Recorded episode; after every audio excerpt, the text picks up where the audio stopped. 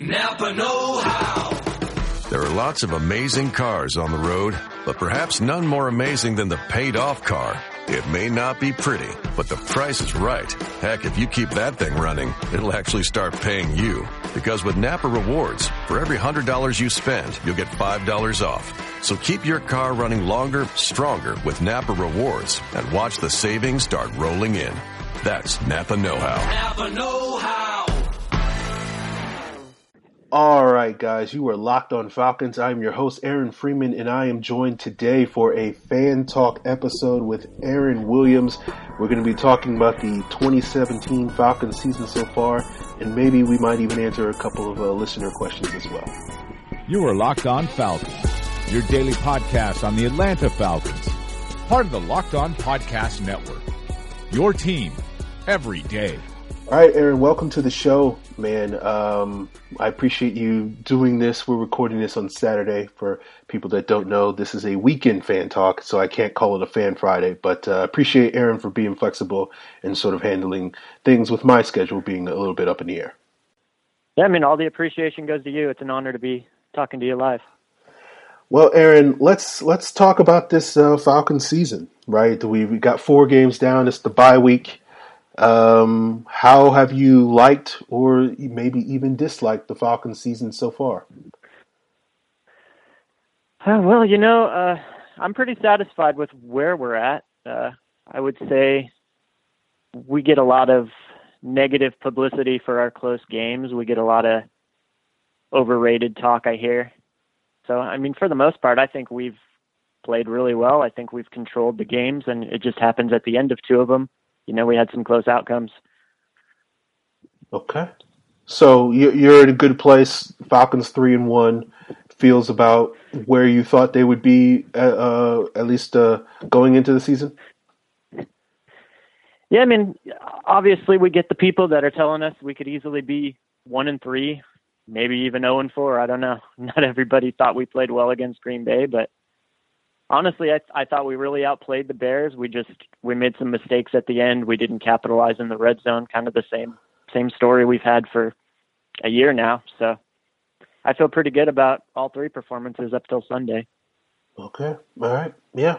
I, I can't really disagree with you. If, if it would feel like nitpicking if I was going to poke holes in that, so uh, which is something I've been accused of doing a little bit too much. So I'll I'll I'll keep I'll I'll refrain from doing that today. I mean, I know you're not a big stat guy, but you know, we definitely we outgained the Bears by I believe 100 yards. We we outgained the Lions by 100 yards, you know, and just turnovers and offensive line penalties and stuff like that just kept them in the game. So what can you do? Yeah, that's true. All true statements. Um, let's talk about whether or not the Falcons, you know, are poised looking forward. If if you know this first quarter of the season uh, three and one.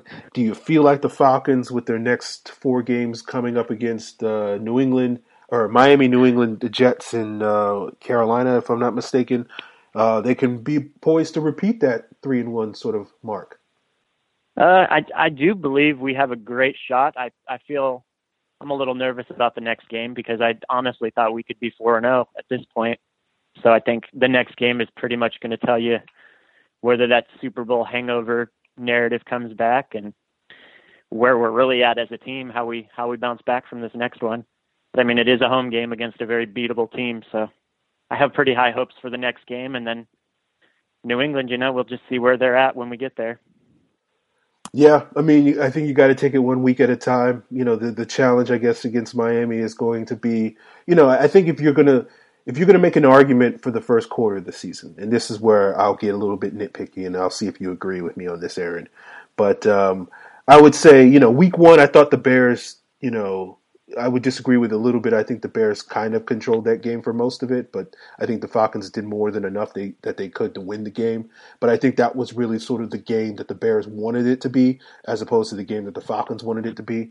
I would say the same would be the case with the Buffalo Bills game. And if I'm looking for commonalities in those two games, I would say those were two of the better fronts we faced um, so far this season, as well as those were two of the games where our offense, um, not only due to the quality of the competition, but from a sort of schematic game plan standpoint, tend to be the, tended to be a little bit more conservative. And so I'm a little concerned going into this Miami game, considering that I think, as far as their fronts go, this is probably you know Cameron Wake and Ndamukong Suh alone, I think, automatically make you a, a, pretty formidable front, especially given some of the issues we've had on the right side of our offensive line, and, and that's the side of the line of scrimmage that they typically line up against.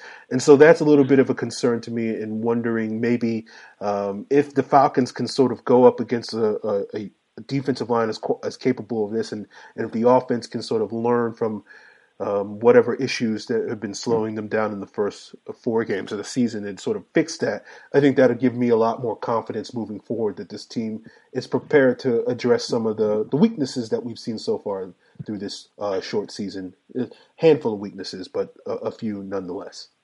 No, I, I, absolutely agree with everything you said there. Um, I know as far as the Bears game, I know a lot of people don't like to hear stuff like this. I know you're not an excuse guy, but I really do believe that that you know the conditions of that field maybe the bears are wetting it down a little or you know something's that that's not an ideal surface for the falcons to play on. So i was a little more concerned with the way they played against the bills being indoors you know fast track. That should really there's no excuse for getting beat by charles clay. And just in general we just did not look like a good team this weekend. Yeah. Yeah that's a fair statement. That's fair. Um yeah, so I, I think it'll be interesting to see what, what happens moving forward. I I still have confidence with the Falcons. I just feel like, um, you know, these next couple of games I don't think necessarily will challenge us in huge, huge ways, or at least I hope not. But I do think that those last seven or eight games, I think, could be a lot more uh, a lot more interesting given sort of the the amount of division games and some of the teams in the NFC, at least between Dallas and, and Seattle, even though I know they don't look quite up to par at this point in time in the season. But uh, two teams that I thought, at least going into the season, would cr- create some tough matchups for the Falcons, um, given their ability to potentially control the line of scrimmage. So uh, we'll we'll see what happens, and I think you know if the Falcons can come out of these next couple of games looking a lot more consistent on offense and, and playing a lot better in the trenches, I think um, a lot of those issues can be somewhat mitigated. Yeah, and I think it all just depends on you know Ryan Schraeder coming back and Vic Beasley coming back, and those are guys we need on the field. Yep, absolutely, absolutely. So, yeah, hopefully Schraeder will come back this week, and we'll, we'll see about Beasley. I I've been you know I I've been known to be a little pessimistic, but uh, when we haven't heard a single sort of time frame of when he'll he'll return, that sort of tends to worry me a little bit. But you know, the fact that he was jogging or running or whatever he was doing uh, a week or so ago, I, I guess may mean that uh, you know it's the lower the, the minimum time he might miss, which is four weeks, I guess, as opposed to the sort of six weeks that in my head I've been sort of envisioning. But we'll see what happens. And on a side note, uh, how is it that they do practice during the bye weeks? Because I find it a little curious that we haven't heard of roster moves and you know basically injury updates and stuff like that. So yeah, I was look. I was actually trying to do some research earlier today and yesterday to try to figure out what their sort of practice schedule is, and I didn't. I didn't see anything official announcements about what their practice schedule. Maybe I just overlooked them this week, but it sounded like they just gave the guys the weekend off. From the lack of news, that's the only assumption I could make. But maybe I just missed something because I, I also thought you know we would get a roster move to replace Jack Crawford by now to get somebody in if the, if they were practicing um, these last couple of days and having somebody in there to get those extra couple of days of practice, I think would make a lot of sense. Yeah, that's exactly what I was thinking, and just seeing who they picked up would kind of tell you what they think of different spots on their roster that maybe, you know, depending on what that guy plays, kind of tells us what they're doing. Yeah, yeah, we could we could see some uh, maybe next early next week, Monday or Tuesday or something, we might see something more significant. You know, they're doing the self scouting stuff, so maybe they they come across something that look this is an area of the roster that we need a little bit more help than we we're getting right now, and so maybe they'll make a move. So we'll see what happens. Definitely. Now, um, Aaron, you said you you you talked a little bit about the Bills game, but you were there firsthand, and I remember getting a question earlier this week about people talking about sort of the empty seats and whatnot, and sort of from your own perspective, um, you know, what's the atmosphere like being um, in the uh, Mercedes-Benz uh, Stadium so far this season, um, and um, what is your take on sort of maybe some of those times when the camera pans up to the crowd and we see a bunch of empty seats in the stadium, and what's the cause of that? So I did hear that question, and I'm going to be honest with you. After the Bills game, I took a little hiatus from Falcons podcasts and websites, and was a little disappointed. You know, traveled a long way to watch a game. but uh, so one of the interesting things about the stadium with that new windowed area and that new open end of the field, they were selling those standing room only tickets. And I noticed there was probably, if I had to guess, 2,000 people standing in the open concourse area watching the game at any given time. So I'd say by the third or fourth quarter, the stadium was probably 80% full in the seats. And there was probably two or 3,000 people standing on the catwalk, standing on the concourse, you know, watching from above the different sections. So I don't know that it was as empty as it as people think it was, but there was definitely a lot of Bills fans, and that was a little disconcerting. Okay. Um, you know, the person asked the question of whether the stadium might be too cool, and some of the amenities that they have are, are causing people to spend a little bit of time exploring the stadium as opposed to necessarily being in their seats and, and making noise and, and doing all the things that you expect in terms of the home field crowd and whatnot. What's your take on that? And, and sort of, did you get an opportunity to get up and explore and do some things like that? Uh, well, so there's quite a bit of stuff to see around the stadium, but I wouldn't say that it's anything that, I mean, maybe you walk through it. There's the Hundred Yard Club, which is pretty awesome. Uh, other than that, it's there's really not a lot of excuse to be sitting in your seat at that stadium because you don't have to wait in line for a beer. You really the bathroom lines are much better than they were at the old stadium. Pretty much everything you can imagine has been upgraded by a thousand times. Okay. All right. Well, um, well, I guess it'll be something. Like I did tell you before the, as I did tell you before the, uh, before the podcast, you know, I had an opportunity to take the stadium tour, you know, walk around the different areas, see the different club levels, and you know, kind of see how the rich people do things. And got to go down on the field and play catch. So it's a pretty unique stadium, but I think a lot of people it seemed like arrived an hour or two early and they got that kind of out of their system before the game. Okay. All right, guys. Buying tickets to sports and concerts can be complicated, but there is a better, simpler way to buy, and that's with SeatGeek. SeatGeek is the smartest, easiest way to get tickets to live events. With SeatGeek's seamless mobile experience, you can buy and sell tickets in just two taps. SeatGeek help you find the best seats at the best prices, fully guaranteed, my friends. There's nothing quite like seeing your favorite team or musician in person, and SeatGeek will get you closer to the action for a great value. I have the SeatGeek app on my phone, and by far it's the easiest way I've found to shop for tickets. I can be anywhere, and with just a few taps, I can instantly find seats. There's a Pitt Duke game coming up. I'm going to get those tickets right now. Just go to SeatGeek on the app right now, and you can find me out rooting at the Pitt Duke game here in Durham, North Carolina, where I happen to live in the coming weeks this month. So, and the reason why I can do that is because SeatGeek is designed to make my ticket buying experience easier than ever because it saves me time and money by searching multiple ticket sites to compare prices and find amazing deals. And to get the most bang for my buck, SeatGeek grades every ticket based on value to help me identify the best seats that fit my budget. Plus, every purchase is fully guaranteed, so I can shop for tickets on SeatGeek with confidence.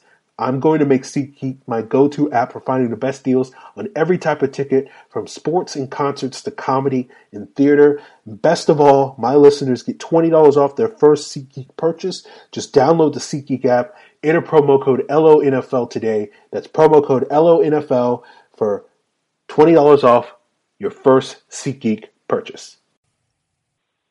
Uh, yeah, one of the things being at the game was I noticed uh, some of the things people were saying about Matt Ryan, maybe having some happy feet. I was curious what you thought of that because when I was there watching live, I, I'm almost starting to agree with that sentiment. And I kind of started rewatching some of the past games this year, and he just really does not seem like he's comfortable in the pocket right now. Now, I'm, I'm curious. Do you think that you know some people have opined that it's it's owed to the absence of a guy like Schraeder and having guys like Sambrailo, and even though Schweitzer seems to be improving as the season wears on, um, not necessarily being probably as trusted an option there in front of him. And so, do you feel like that's a, a possible cause to that? Because I, I would say uh, to to answer your question, I do sort of think he has shown a little bit of a tendency to um, have a little bit of happy feet in the pocket on a couple of cuts. Not it's not overwhelming, but there's been a couple of plays where I'm like, hmm. Yeah, and it's it's been on some really key plays. Like uh, I don't remember when Schraeder got injured specifically, but even the uh, touchdown in Week One to Austin Hooper. I mean, Matt Ryan almost sacked himself just out of sheer panic for. I mean, he was rushed, but it wasn't quite the level of rush that you know Matt Ryan usually stands in the face of that and makes a good throw. But he just seemed like he was a little off that day, and like he was ready to escape the pocket and almost knocked himself over. And then there was another play this weekend when I was at at the game here. Uh, Julio, I mean, almost everyone on the field was pointing at Julio. He had single coverage on a linebacker, and I believe it was uh, second or third down in the red zone when they kicked the field goal. And Julio went right down the middle of the field, almost untouched.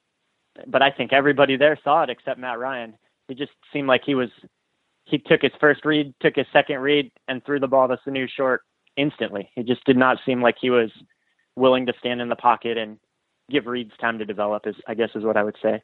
My amateur opinion, of course. yeah, no, that's fine. Um, it does seem like that. It did seem like that, particularly against Buffalo, and and just to let you know, Schraeder got hurt on the opening drive of the Packers game. So but yeah, I think that Schraeder, t- that Hooper touchdown, uh, as you said, was an, an, instance of. I think that was a good instance of Matt Ryan sort of stepping up in the pocket and looking like he was about to go down, but then sort of staying with it.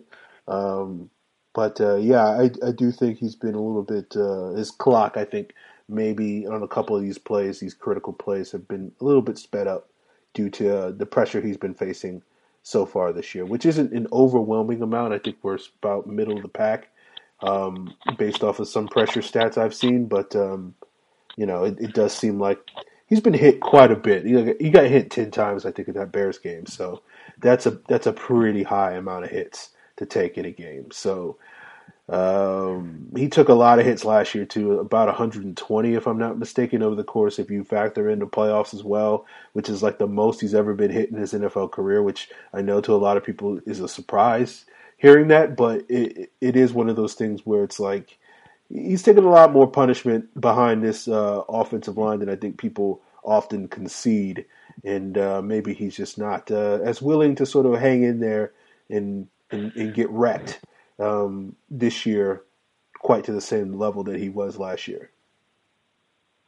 Yeah, yeah, I could see that. And and one of the things I think you'll probably agree, it's not a coincidence Matt Ryan had a career year when Alex Mack was picked up. So it more surprises me when the pressure that is affecting him comes from the outside. You know, in 2015 we had Mike Person playing center, so everybody knew he didn't have a lot of time and pressure up the middle is definitely the way to beat Matt Ryan, but it surprises me more when it's the outside pressure because usually he's a confident guy that just kind of steps up and you know makes his reads and gets the ball where it needs to go. So that's more where I was coming from on that one. Yeah, fair enough. Um, Aaron, do you have any other thoughts? I've got a couple of uh, listener questions that we could answer, but if you have anything else you want to say, I'll, I'll give you the floor. No, no, I would I would love to do the listener questions with you. All right, man. Uh, we got one from Tracy Edwards. He asked, "Do you think it was a mistake to not bring back Jacob Tamme or another veteran tight end? Do you feel like this is the reason tight ends have not been featured as much in the offense?"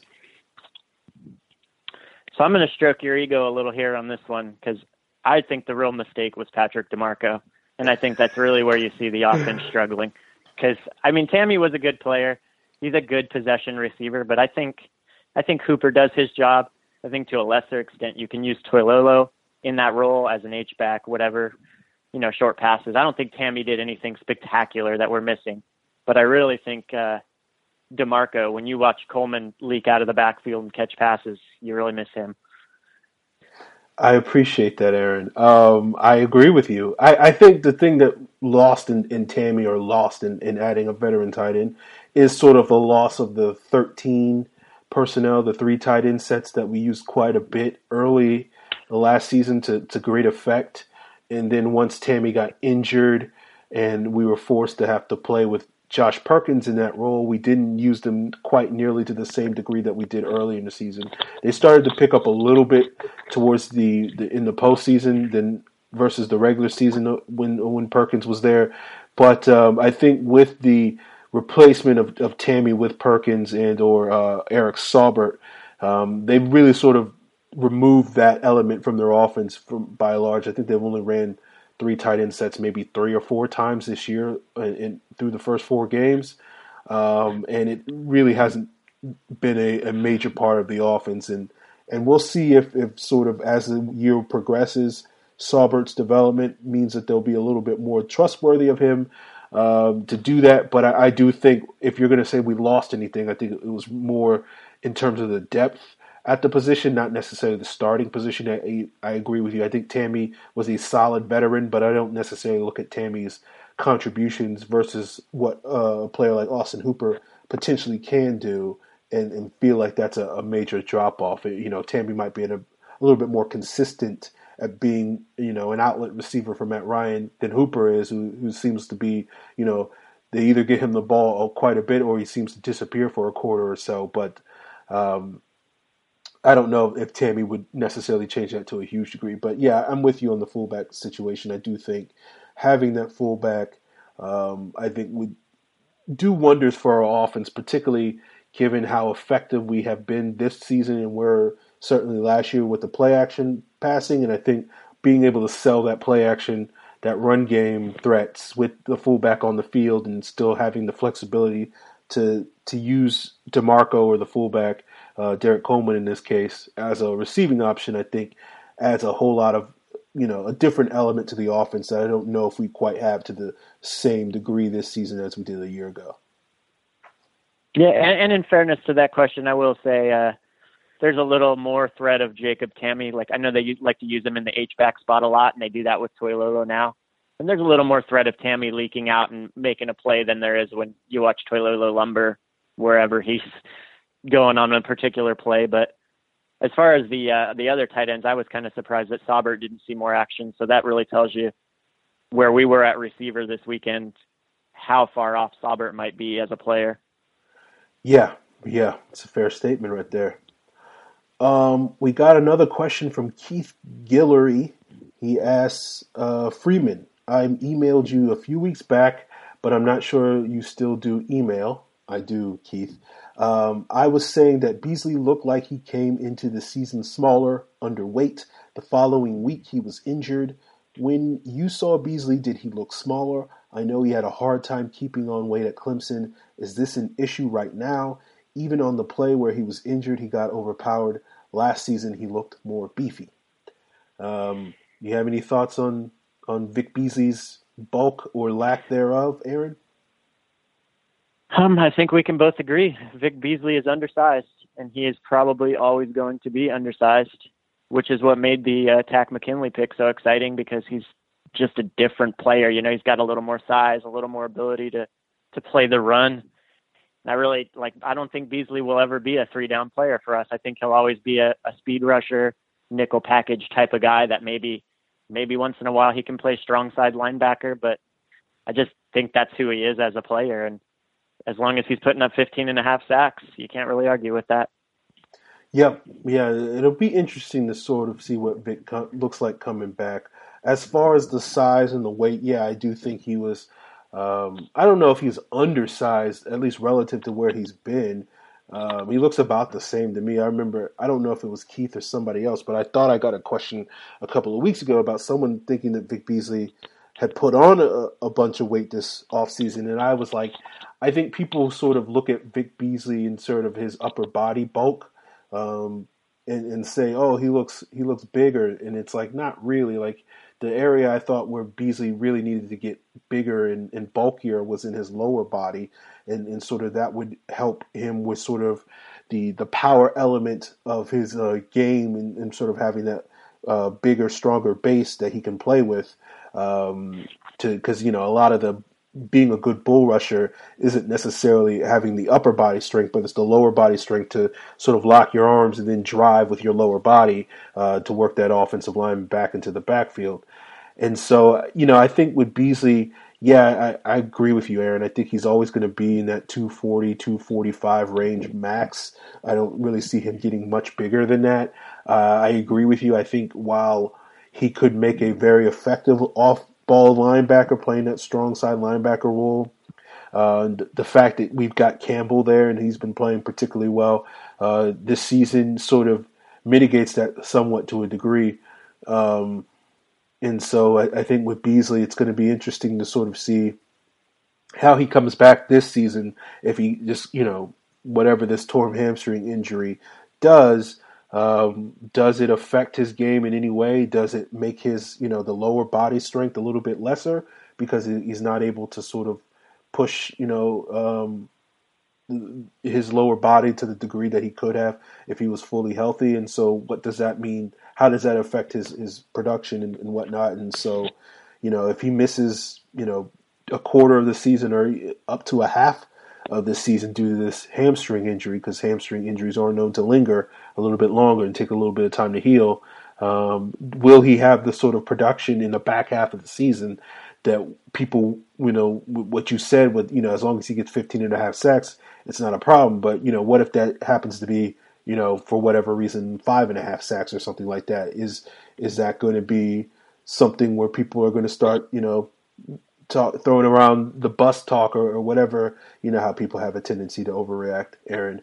But um, you know, it's it, will be interesting to sort of see how Beasley sort of finishes this season and sort of what the you know what sort of criticisms, if, if any, people throw his way. Um, it, you know, after the year and whatnot. Yeah, I, I do know how people overreact because I'm one of those people.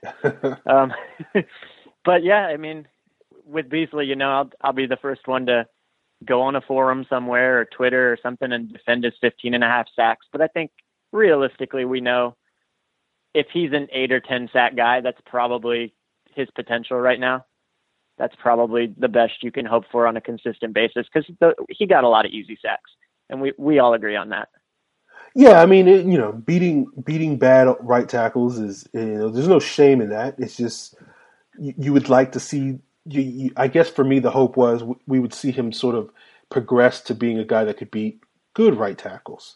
And I think we saw that to a certain degree um, early in the season, given how much limited workload he got.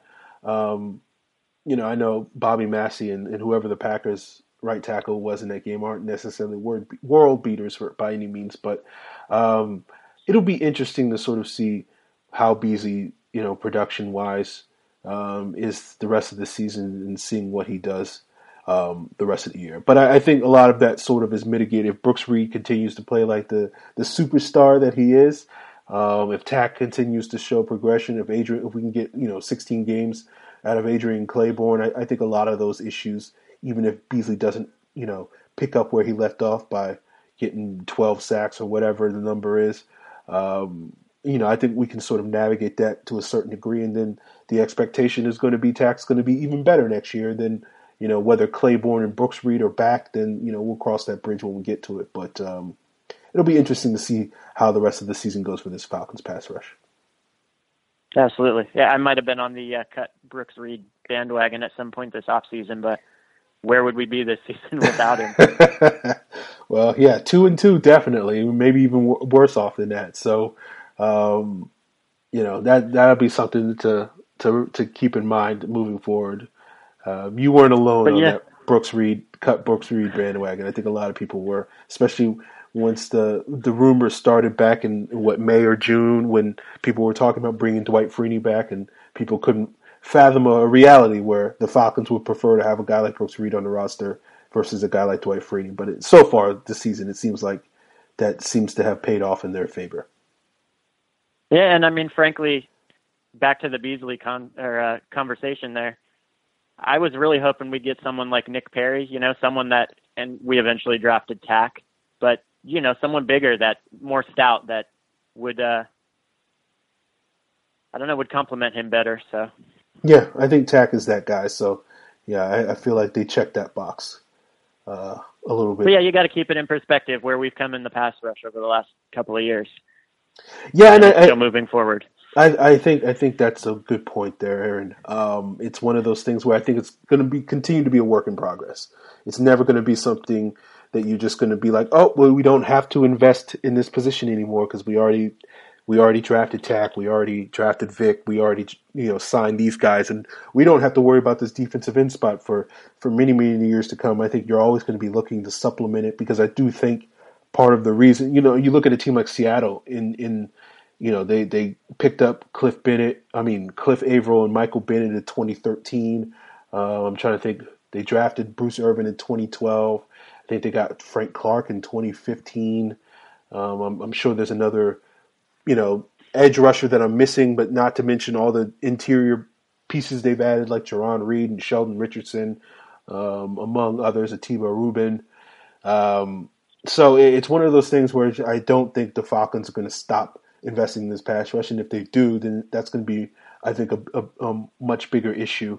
Uh, you know, I'll shake my fist in the air at Dimitroff. I'll blame him for that because I, I, don't feel like Dan Quinn's ever going to not, as a former defensive line coach, I, I, feel like he'll he'll always want to get you know quality defensive linemen in here.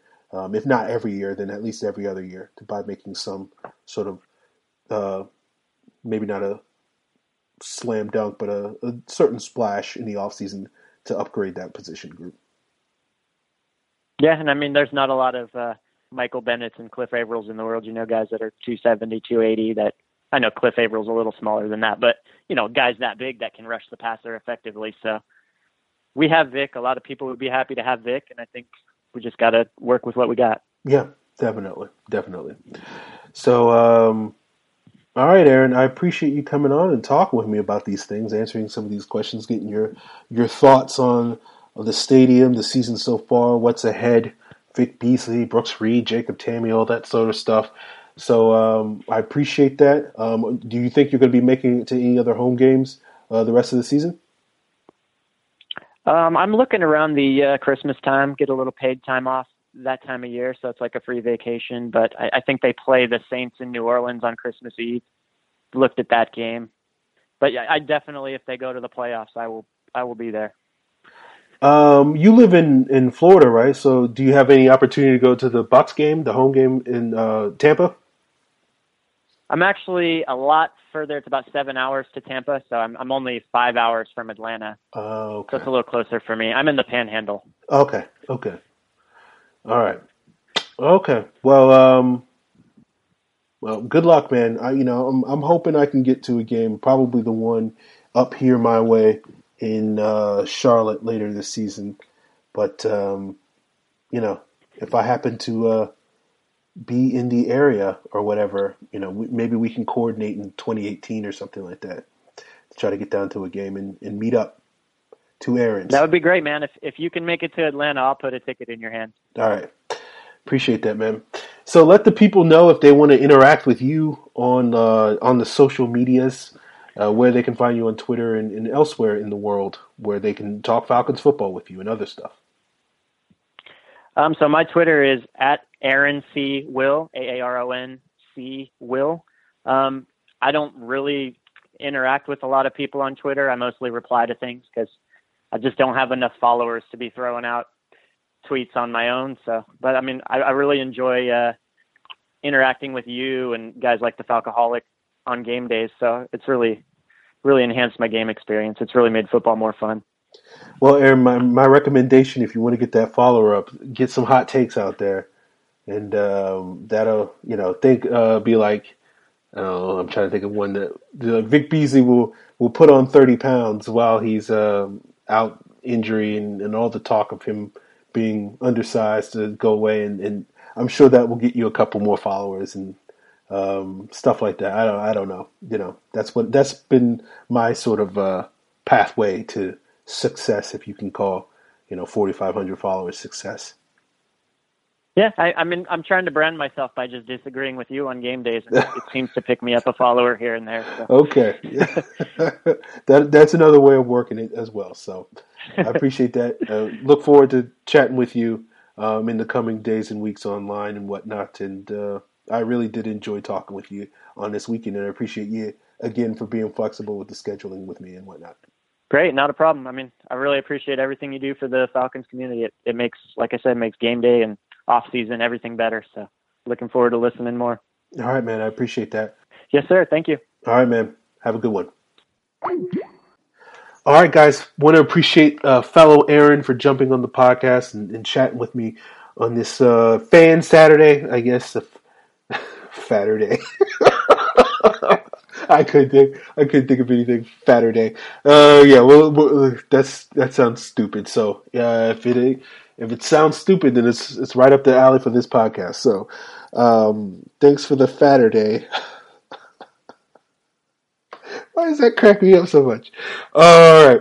So, guys, that's it. We will be back Monday. So, in the meantime, um, you can let me know what you want to see on this podcast uh, by interacting with myself. How do you do so?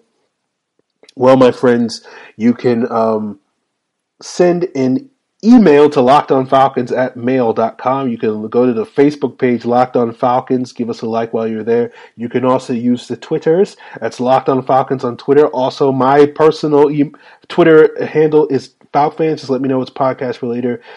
Audioboom.com, Falcfans.com. The show is posted daily on both of those sites. You can also leave a comment there. I switched it up. We're also doing the Pro Football Focus giveaway, just keeping you guys on your toes.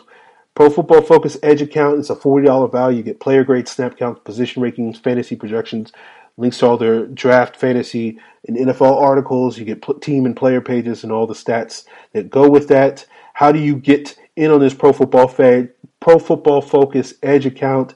Well, my friends, you go to Locked On Falcons on iTunes, you leave a rating review, leave your Twitter handle in the review, make sure it's five stars, please. At the end of each week, they will pick a winner, randomly select amongst the five star reviews, and uh, you, my friends, will then get a free Pro Football Focus Edge account, and you will have all the access to all these great stats and metrics and analysis that Pro Football Focus provides. If you do not win the Pro Football Focus Edge account, you can get in on the action by checking out Locked On Fantasy, where the director of fantasy for Pro Football Focus, Jeff Ratcliffe, will be on every Thursday talking with my friend Vinnie Iyer. You can also check out Locked On NFL uh, with Matt Williamson, with Mike Renner, uh, friend and guest of this podcast, will also be providing some of those pro football focus takes every Wednesday as well. So uh, that's it, guys. I appreciate you guys tuning in this weekend. If you didn't listen to this show, then you can listen to it on Monday. Maybe you'll have two shows to listen to on Monday, and that'll make that car ride or that workout or that lunch break or whatever you, whenever you listen to this show, uh, much more informative and, and, interesting than it normally would be. Um, so look forward to that, guys. Appreciate you guys giving me your time. You are Locked On Falcons, your daily Atlanta Falcons podcast part of the Locked On Podcast Network. Your team every day. What you doing? Ran out of space on my phone, so I'm deleting some stuff. Bye, singing dog. Bye, goal. I pronounce you. Bye, wedding ceremony. Stop. At Metro PCS, you get two free phones with twice as much memory. Really? Don't say bye to your memories. Switch to Metro PCS and get two free LG K20 Plus phones with 32 gigs when you switch two lines. Metro PCS. Wireless. Figured out. Coverage not available in some areas. Sales tax not included in phone price. Excludes numbers on the T-Mobile network. See store for details and terms and conditions.